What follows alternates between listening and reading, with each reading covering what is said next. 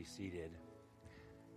Just in that spirit of prayer, though, I want to continue to pray. And actually, I'm, I'm going to ask Jonathan to come up. Folletti, come up, Jonathan. I want to pray for you. And, and I, I don't know, I just feel we need to have one Marine pray for another. So I'm going to ask Nick to come and just, would you pray for Jonathan?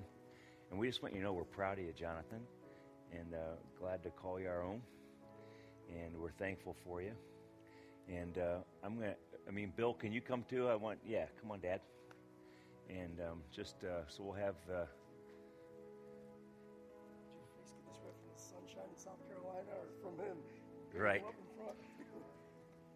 I, I figure you're, uh, you know, you're, you're old enough to die for your country, so you're old enough to be prayed for. Well, no, how about live for your country? I'm sorry. Nancy, I'm not, no prophecy there. We just want you to know we're thankful for you, Jonathan. I'm proud of you and pray that you uh, continue to walk with God and follow his plan for your life. So I'm just going to ask Nick to lead us in prayer, and that's it. Father God, we just uh, thank this young man. And Lord, we pray for your protection over him. We pray for your protection over his family. The whole family's in the hands of That's right. So we just pray that you bring peace to that family. And you just walk with him and s- before him. Not with him, but with him too. But before him. And uh, just bless him. And uh, Yeah, God. Pray that uh, each step that Jonathan takes, he would find that you were already there. And as he moves on to the next portion of his training, we ask, Lord, that I pray, Lord, that you would really um, give him good Christian fellowship where he goes. And uh, I know, Lord, that there are fine sisters in Christ uh, in the Marines.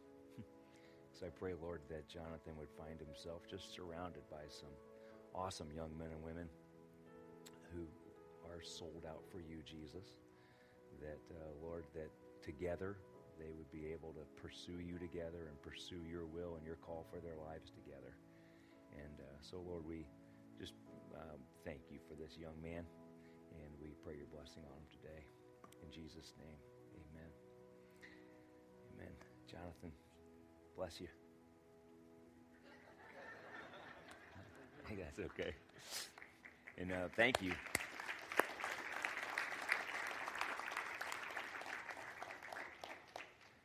I just want to, you know, and I just want to, you know, Bill and Nancy, you guys have a lot to be proud of. You got a good family, and uh, I'm very thankful for you. And um, just praise the Lord, huh? It's neat to see our kids grow up doing good stuff, isn't it? So, tonight, uh, speaking of prayer, tonight is our, um, there's another prayer meeting tonight at the South United Methodist Church. We had a great time of prayer last Sunday night here. Boy, that seems like a long time ago, but that was just last Sunday, right? And uh, that was a wonderful evening last Sunday night. And um, so the next, you know, night of prayer combined with the different churches in Manchester is happening tonight at the South United Methodist Church, the big stone church down at the bottom of um, Main Street in Manchester. And um, these times of prayer have just been so really good. Like, that's not even the right word, but I don't know what other word. It's been really awesome. They've been great to see. And um, I really believe that we're in the middle of something that God is doing in our area. And it's something that we've been praying for and hoping for for a long time. I remember 20 years ago when I first came to Manchester, came to South Windsor and this area, and we came here to start a church, you know. And I was at a pastor's prayer gathering at Church of the Living God. I can't remember the guy's name. He was an older pastor. He had been here for 40 years in this region serving God and uh, just praying for revival for 40 years. And that was 20 years ago, so 60 years, right? You add 20 to 40. And um, I don't know if that guy is even, he might be with the Lord now, for all I know. I don't really remember his name, but I just remember what he said. He said, A herd of wild elephants wouldn't get me out of Connecticut right now. He said, I'm, I've been praying for 40 years for revival, and he saw it coming, and he wasn't, there was no way he was leaving it. And my guess is the Lord brought him home, so he left it. But he's, you know, I'm just thinking, you and I, um, it's no accident.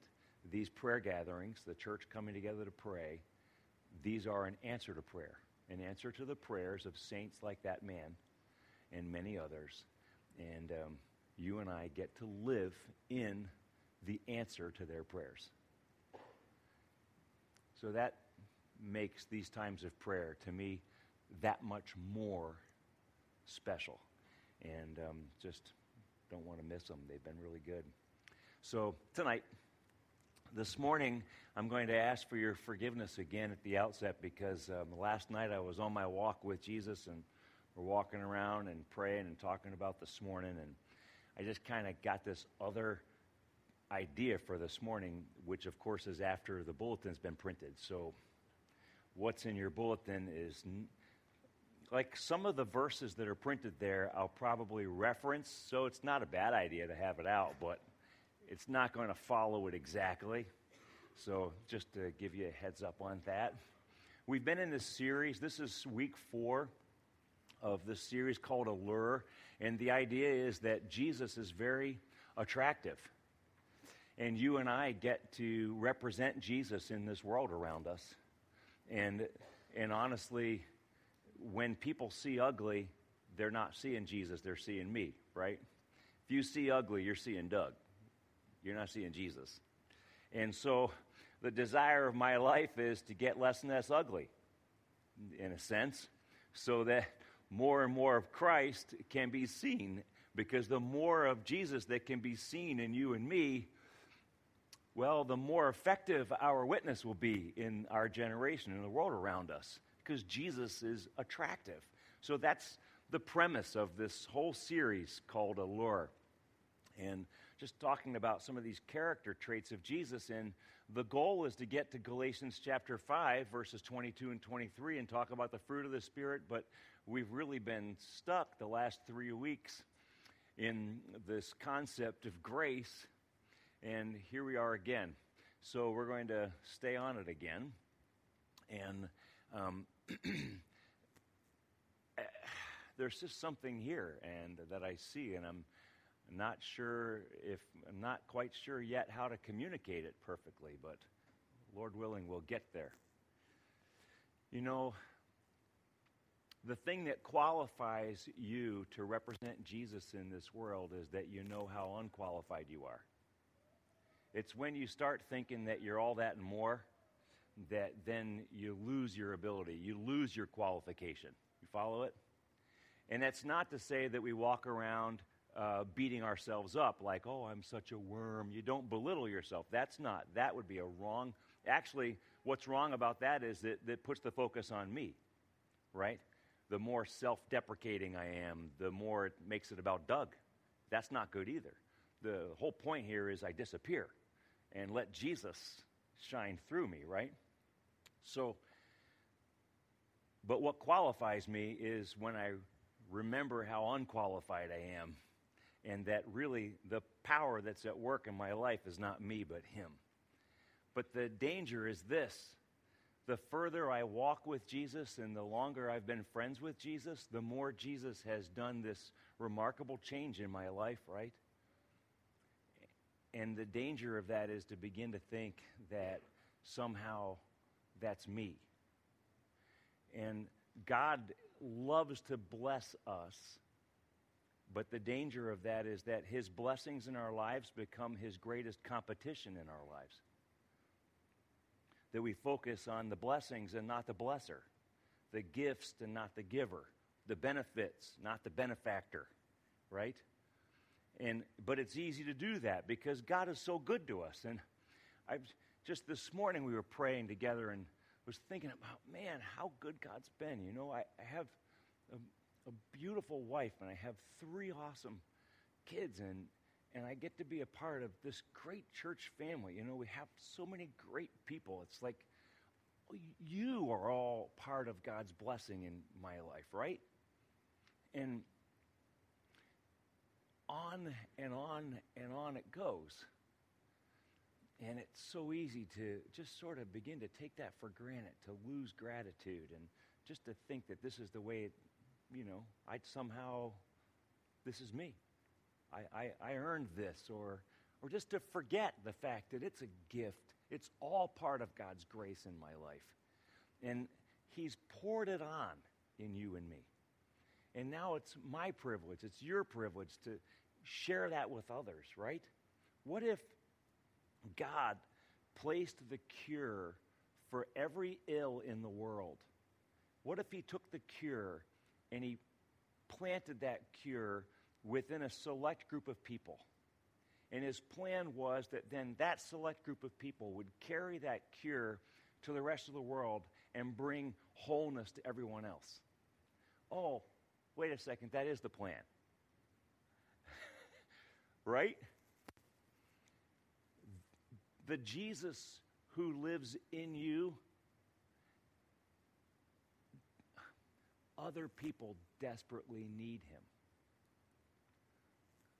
Right? If Jesus lives inside of you, then you have something that other people desperately need. Wow, that was loud in the microphone. My mint crunched. Let me swallow that. It's done. Right? So I want you to go to Second Chronicles chapter 26 because we want to look at this example of this guy named Uzziah. Uzziah was a king in Judah. And if you remember a couple of weeks ago, a couple of weeks ago, we, um, we looked at Isaiah chapter 6. And in Isaiah chapter 6, Isaiah said, In the year that King Uzziah died, I saw the Lord. And we talked last three weeks ago about that, that Isaiah actually is called the Prince of Prophets because Isaiah had royal blood in his veins. He was related, you know, part of the greater royal family. He wasn't in direct line to the throne, but he was certainly up there in the upper echelon of Jewish, Jewish society at that time, right? And he would have been friends with King Uzziah. And then the year that King Uzziah died, Isaiah saw the Lord. And we noted a couple of weeks ago that sometimes a death has to happen in order for us to see God. Sometimes it's a loss of a, maybe a loss of a job or a loss of a friendship or loss of income or a loss of, or maybe the actual death of a loved one. You know, God uses these things at times, right? To, it's like uh, something has to be removed sometimes in order for us to actually see Him, right? And in Isaiah's life, I said that's what happened for him. Isaiah, Uzziah, his good friend, King Uzziah, died. And Isaiah's grieving, and then Isaiah says, he, I saw the Lord in the year that King Uzziah died. So this morning, who was King Uzziah? I want to go back and look at King Uzziah. Some background to this guy. King Uzziah, his dad was Amaziah. And Amaziah had a problem with pride.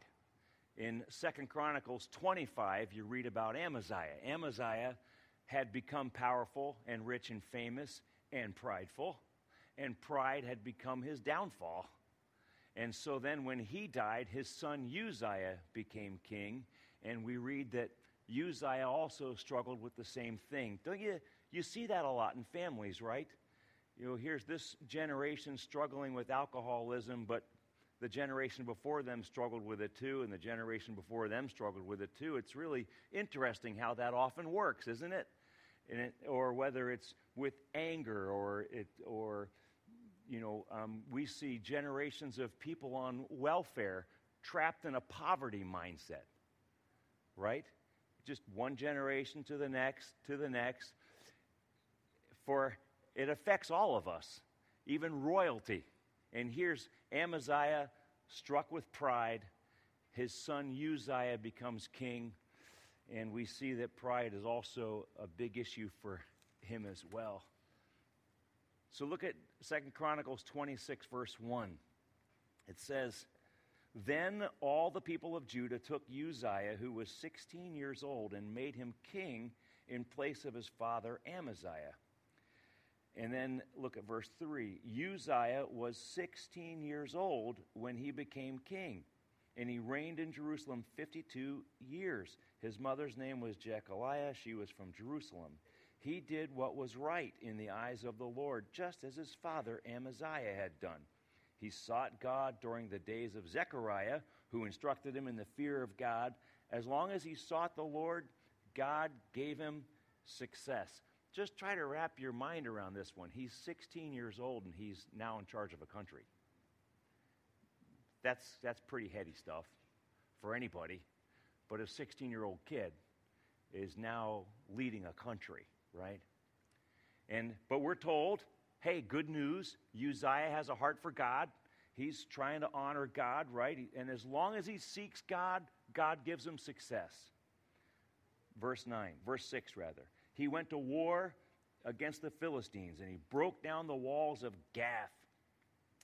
Anybody remember who came from Gath? A famous guy came from Gath.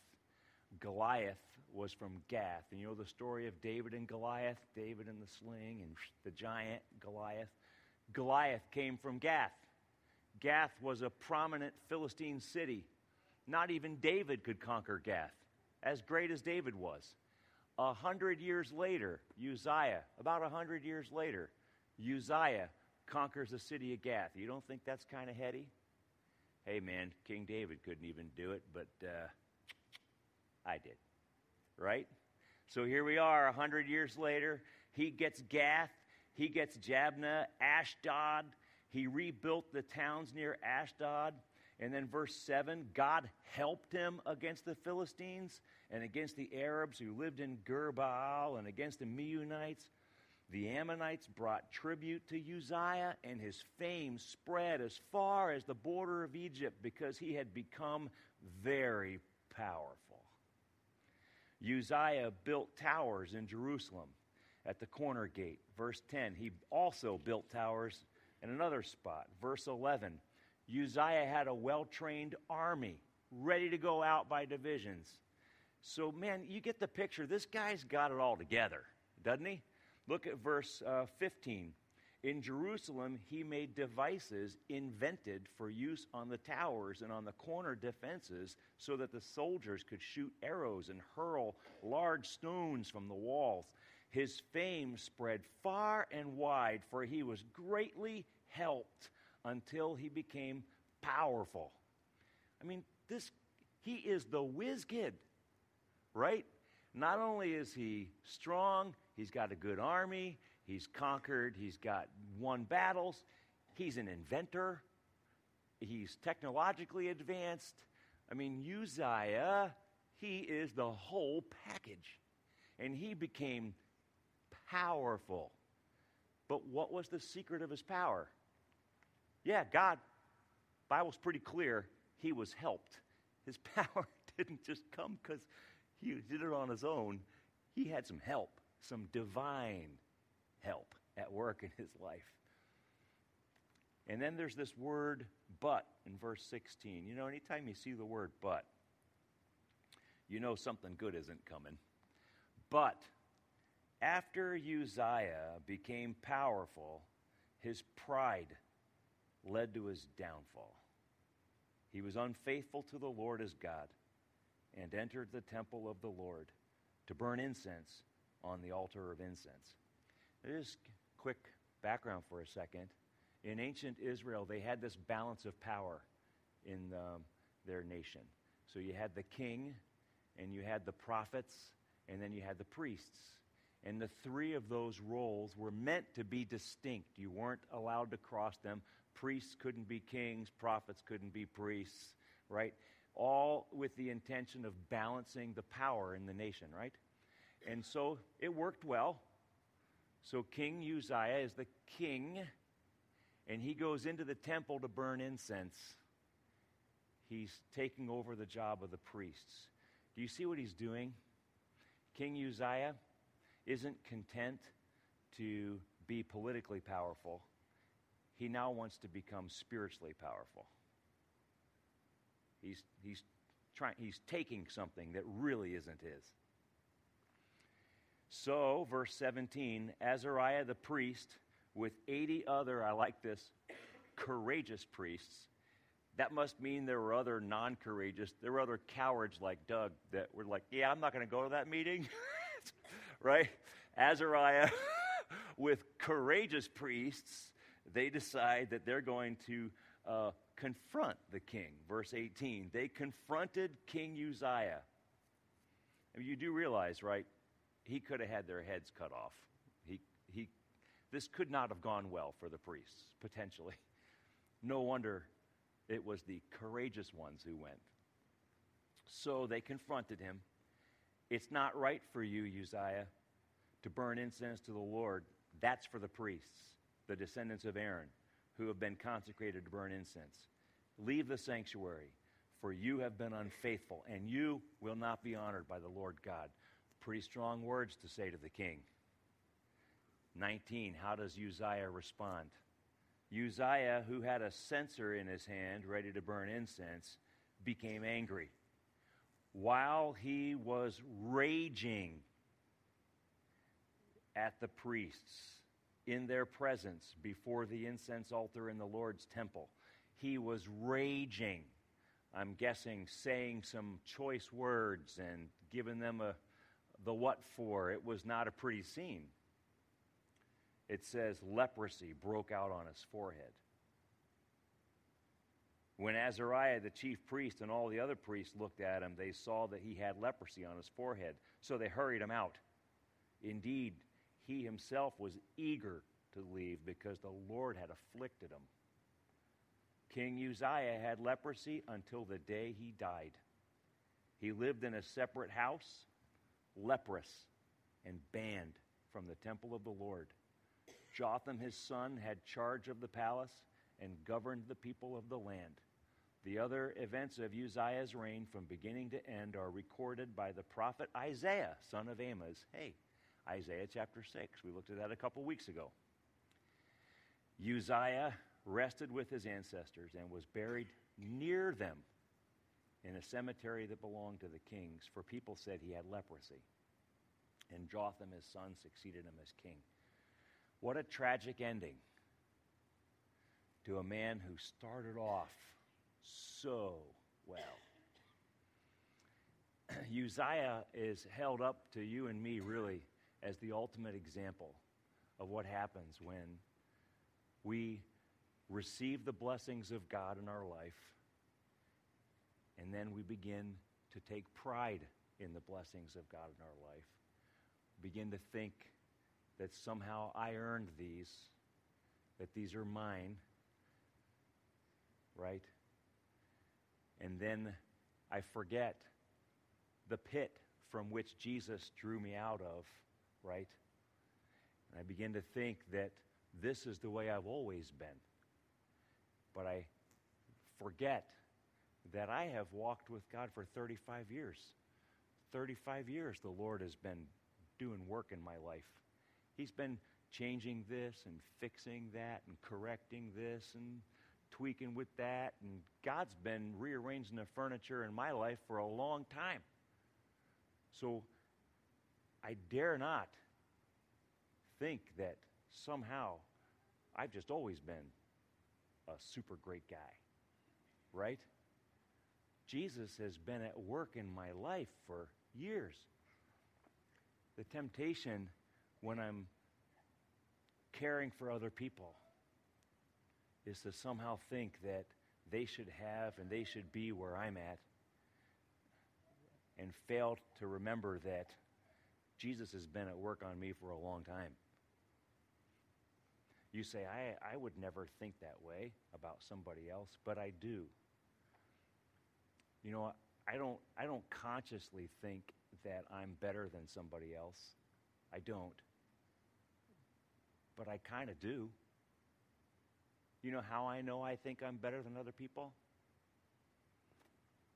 Well, I see somebody whose family is struggling, and I think to myself, you know, if they would only have uh, devotions every day with their kids like Karis and I did with ours, then they could have a good family like us. Somehow I reduce the blessings of my family to just one or two things that we did and I fail to remember what I have is a blessing from God. or I see somebody struggling financially, and I think to my, you know, and, and I think, well, you know, if they would just uh, cancel all their credit cards uh, like I did, then they could be out of debt and they would be okay. And, and I fail to remember that what I enjoy, I enjoy because I've been blessed immensely by God. You see the you see you see that? It's a very subtle thing that I'm addressing this morning. It's not obvious. Nobody walks around and says, "Hey, I'm better than everybody else." We don't do that. But yet our reactions to the hurt of others often reveals the judgment in my own heart. And I find myself a lot like Uzziah, living in this blessing of God, forgetting that every blessing I have is a gift. Right? It's a gift. And it's a privilege that I have to be able to share this gift with others. There's one more story that I want to take you to. Um, and it's found in Numbers 24. It's the story of Balaam. And we are familiar, some of us, with Balaam and his talking donkey. But uh, there's so much more to the story than just the talking donkey. It's always kind of sad to me that we leave it at just the donkey, right? But there's so much more happening in this story that we need to get.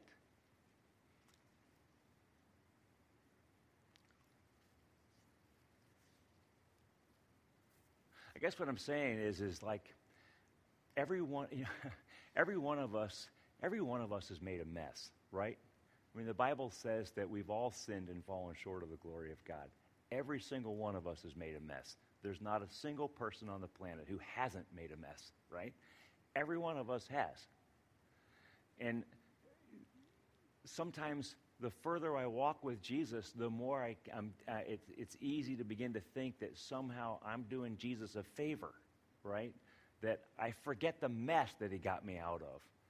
And sometimes I even try to hide the mess, like somehow, you know, Jesus, Jesus, uh, he, he picked me because I have this gift or that talent or this ability, because I'm this. And he really didn't. I mean, the only thing Jesus really has to work with is a mess, right? I think about what Jesus has to work with. It's either he starts from nothing, which he's done before, or he starts from something that's broken. There's, there's nothing that's perfect that Jesus has to work with on this planet. Can you think of anything? Since Adam and Eve sinned, since the human race rebelled, everything's broken. Everything. So either he starts with nothing, which he's done before, or he starts with something that's broken and he works with that, right? Why do I forget that in my life, Jesus has started with what's broken? That's all I brought to him brokenness. I brought to him my mess. I brought to him my garbage. That's all I did. And he turned it into gold. It's amazing. His grace, it's powerful, right? My question to you is can you see that in your own life? Can you see the garbage and then the gold that God brought out of it? Can you see that? Because that's what qualifies you to show that to others. That's what qualifies you to go to your friends and to your neighbors and to, to, to say, you know what? You see this garbage? We all know we've got garbage. We all know it. So now, our job is to go, do you see the gold that's there? God wants to do something with that. It's really cool. Because look, here's what He did in my life. Here's the garbage I brought to Him. I brought Him garbage. And God did this with it. You can take your garbage, and God will do that with it. See? Balaam, I'm getting to Balaam. We know about Balaam because Balaam was the uh, guy with the donkey, as I said a moment ago. But Balaam, you know, he was not a believer. I don't know why we use him in Sunday school because he, he, didn't really follow God, right? Balaam was a soothsayer. He was a pagan. He was a witch. The guy was, I mean, literally a witch, not like a not like a bad like a witch witch, right? I mean, he was he was reading livers and he was, uh, you know, reading the stars. And I mean, he was smoking all kinds of funny stuff. And Balaam was just out there, right? And so the king of, the king of Moab, named Balak, hires Balaam to put a curse on God's people because the Moabites were afraid of Israel. And so the king of Moab is thinking if I can just get this Balaam guy to put a really heavy curse on the Jews, well, then maybe I can beat them. And that's his thinking. So Balaam is hired, paid pretty handsomely, to come and pronounce curses on God's people. And it's really funny. The first two times, the king takes him to the top of a mountain and he's like, okay, now curse him. And Balaam goes to curse, and out of his mouth come blessings, right? It's like, oh, yeah, well, well, bless you, man, right? It's that kind of that kind of thing. He's trying his best to say something bad about Israel, and he can't do it. And then the king gets frustrated, and the third time the king says, okay, Balaam, come on, let's take you over here. Takes him to another hill. In Numbers chapter 23, verse 28, it says, Balak took Balaam to the top of Peor, overlooking the wasteland. If you can't get Balaam to curse Israel from the first two spots, maybe you can at least curse Israel's garbage. Right? And you figure garbage ought to be easy to curse. It stinks, it smells, it's rotting, it's dirty, it's garbage. There ought to be a lot you could curse about garbage. Sure. So, I mean, he's kind of giving Balaam something easy to do. Hey, Balaam, curse the garbage, Balaam. Curse the garbage. So Balaam gets all ready, does his sacrifice. You know, he does his thing, gets all set. He's ready to curse the garbage. And look at chapter 24, verse 3. The Spirit of God comes on him, and he spoke this message The prophecy of Balaam the prophecy of one whose eye sees clearly, the prophecy of one who hears the words of God, who sees the vision from the Almighty, who falls prostrate and whose eyes are opened. How beautiful are your tents, Jacob, your dwelling places, Israel. Oh, I'm thinking, are you seeing what I'm seeing? You know, I'm, I'm seeing garbage. And you're going, how beautiful are your tents, right?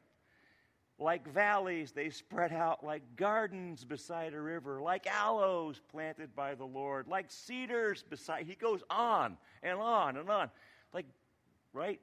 Water will flow from their buckets. Their seed will have abundant water. Their king will be greater than Agag. And he goes on and on and on, blessing Israel's garbage. Now, I put myself on the hill. I try to imagine myself on the hill that day watching Balaam do his thing over Israel's wastelands. And I'm thinking, are we seeing the same thing? Like, I'm looking down the hill and I see all the garbage. I see it. I can even smell it if the wind shifts over. And here's God saying, How beautiful are your tents! Oh, they're just great, just beautiful. Maybe God sees something in my garbage that I need to see.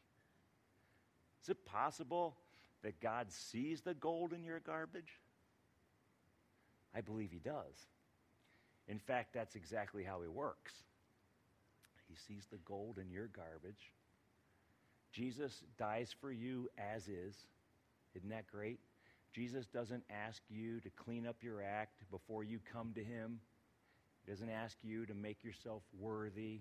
He doesn't ask you to correct things before you come to Him. He's like, I'll take you as is, as is. And He loves you as is. And you come in with all of your garbage, all your stuff, and Jesus begins to turn that into gold in your life, right? And like I said, over time, the garbage gets less and less, the gold gets more and more, and it's easy to forget where I came from. it's easy to forget and easy to think that somehow I've always been blessed. Everything I have is a gift, it's grace. God gave it to me. I don't deserve it. Everything. Even the next breath. that was grace. I didn't deserve that breath. Jesus just gave it to me. Right? Every one of them. And I say to you that what qualifies you to represent Jesus well to the world around us is that you remember how unqualified you are. That's what qualifies you. And then Jesus is able to work. I'm not at all suggesting that, like I said, let's balance this. I'm not at all saying that we self deprecate. It's not, because that makes it all about you too. I'm just saying I need to recognize that everything in my life I have because God gave it to me and He has blessed me. And now it's my privilege to share that with anybody willing to listen.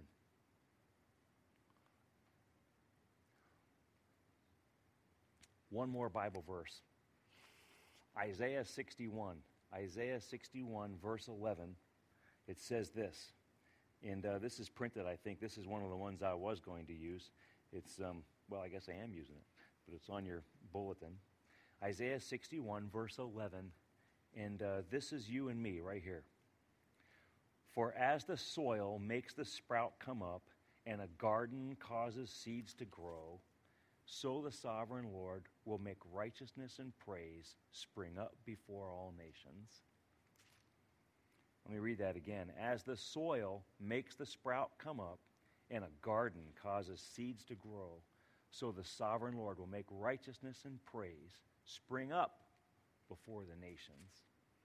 When you look at a pretty flower, do you ever stop and think that that thing comes from dirt? How did God make something so beautiful come out of dirt? You see your garden and it's just dripping with tomatoes and all kinds of good things. Do you ever stop and think that that came out of dirt? You know? Dirt. God turns these beautiful, awesome things out of dirt. That's your life and mine. You're the flower, my friend. I'm the flower. Man, God caused you to spring up out of what a mess. And he displays his righteousness. Does Isaiah 61 say? His righteousness and praise through your life. It's amazing. Hmm. Yeah. So, Karis and I, I'll close with this illustration. Karis and I just uh, found out recently we have this $1,500 clock that we were going to throw out. It was a clock that she got from her grandmother, and you know, it hasn't worked in decades. Probably 50 years this clock hasn't worked, right? But her grandmother had it, and then when her grandmother passed away, Karis got it, and it's been in our basement because it didn't work. It's been in our basement, and it looks kind of chintzy, honest. It doesn't look anything special, right? And, and there have been a few times over the years where we were thinking, let's just throw that thing out. But we didn't throw it out because you know you feel bad. You don't want to throw away grandma's clock. So we, we kept it. And then on a whim, we take it to the mall to Olaf, the clock repair watch guy in the mall.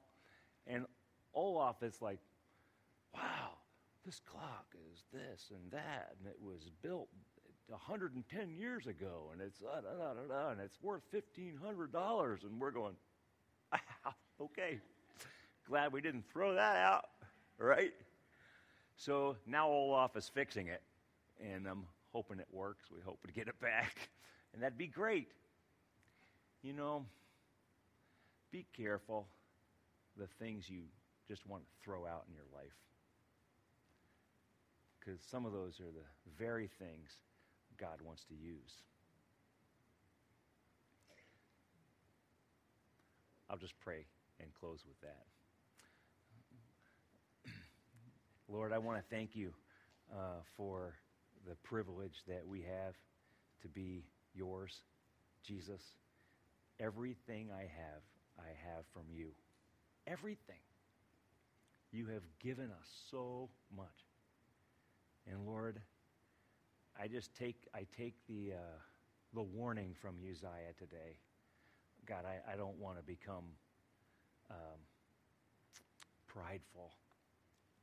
Lord, we want to maintain this heart of gratitude, thankfulness for all that you've given and all that you've done. You've been so abundantly good to us, God, so abundantly good. And Lord, I thank you for the privilege that's ours to share you with anyone willing to listen. in Jesus, yeah, I look at some of the garbage in my own life and I prefer that it not be there, but Lord, I give that to you today. And I pray that you would use it. I pray that you turn it into gold. Hmm. So I give that to you today, Lord.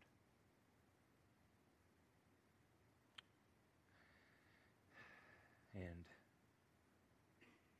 I thank you, Jesus. Hmm. Thank you. Friend, we're going to, as we close the service here this morning, I just want to invite you to come to the altar, and I sense that, uh, yeah. Hmm. Some of you have been uh, living in shame over certain things. You know, you're uh, embarrassed of your garbage, you know? And, uh, and I, as carefully as I know how to say it, I want to say I, I'm not trying to excuse your garbage and I'm not giving you a reason to keep messing up. but I just want to encourage you that that doesn't have to hold you back and you don't have to keep hiding it because every one of us has it. so I want to invite you to give that to God this morning and let's let's excitedly see the kind of gold that he can draw out of that, huh?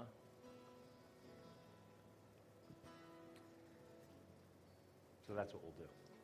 So let's stand and let's sing. As we sing, uh, the altar is open and you can come and we'll pray about that or anything else really that's on your mind today.